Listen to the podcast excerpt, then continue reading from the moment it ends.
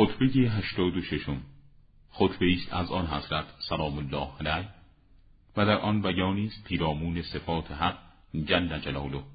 سپس موعظه مردم درباره تقوا و مشورت. خداوند سبحان به پنهانی های درون مردم دانا و بر آنچه که در باطنهای مردم میگذرد آگاه است.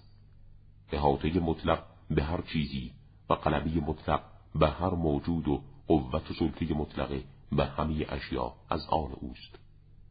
پندی برای مردم. هر کس از شما که می‌خواهد عمل کند باید در روزگار مهلتی که به او داده شده است عمل نماید.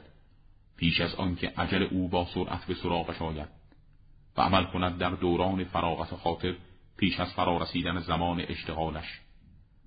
عمل کند در زمانی که به راحتی نفس می‌کشد پیش از آنکه مجرای تنفسش گرفته شود. و برای سرنوشت نهایی و قدمی که باید در آغاز ابدیت بردارد آماده شود و از که باید از آن کوچ کند برای جایگاه اقامت ابدی خود توشه بردارد. ای مردم خدا را خدا را در نظر بگیرید.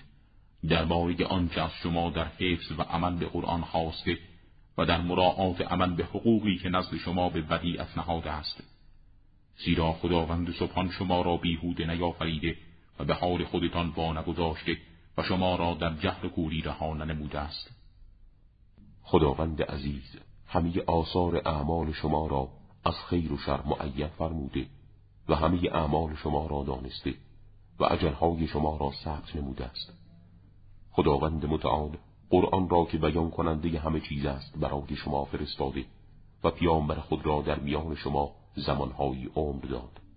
تا اینکه خداوند عزوجل در آنچه که از کتابش فرستاده دینی را که برای خود پسندیده بود برای پیامبر و شما تکمیل فرمود و با زمان رسولش آن اعمالی را که دوست داشت و آن اعمالی را که از آنها که راحت داشت برای شما اعلام فرمود. نواهی و عوامر خود را به وسیله پیامبرش ابلاغ فرمود و راه معذرت را بر شما بست و حجت را بر شما اتخاذ کرد اختار از پلیدی ها را پیش انداخت و درباره عذاب سختی که پیش روی شماست تهدید فرمود. پس بقیه روزگار عمرتان را دریابید و نفس خود را به تحمل در این روزگار وادار نمایید. این روزهای تحمل در برابر آن روزهای فراوان که در قفلت فرو رفته و از پند و انداز اعراض نموده اید اندک است.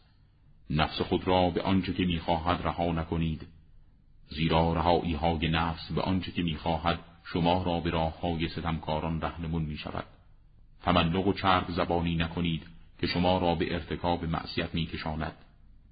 ای بندگان خدا خیرخواهترین مردم درباره خیشتن مطیعترین مردم بر پروردگارش و خائنترین مردم درباره خیشتن معصیت کارترین آنان به خدایش می باشد. زیانکار کسی است که زیان بر خود وارد آورد. شایسته قفته و سود برنده کسی است که دین او برای او سالم باشد. سعادت از آن کسی است که از دیگران برای خود وعظ و عبرت بگیرد و شقی آن کسی است که از هوا و غرور خود فریب خورد و بدانید که اندک ریا شرک است و هم نشینی با هوا پرستان جایگاه فراموشی ایمان و حضور شیطان است. از دروغ اجتناب کنید زیرا دروغ بیگانه و دور از ایمان است. انسان راستگو بر کناره نجات و کرامت و دروغگو در پرتگاهی از سقوط و پستی است. هرگز حسادت نورزید زیرا حسد ایمان را می‌خورد چنانکه آتش هیزم را. با یکدیگر عداوت نورزید زیرا عداوت تراشنده و محو کننده ایمان است و بدانید آرزو عقل را پوشانده و ذکر خداوندی را به فراموشی می سپارد. آرزو را تکذیب کنید زیرا آرزو فریبنده و صاحبش فریب خورده است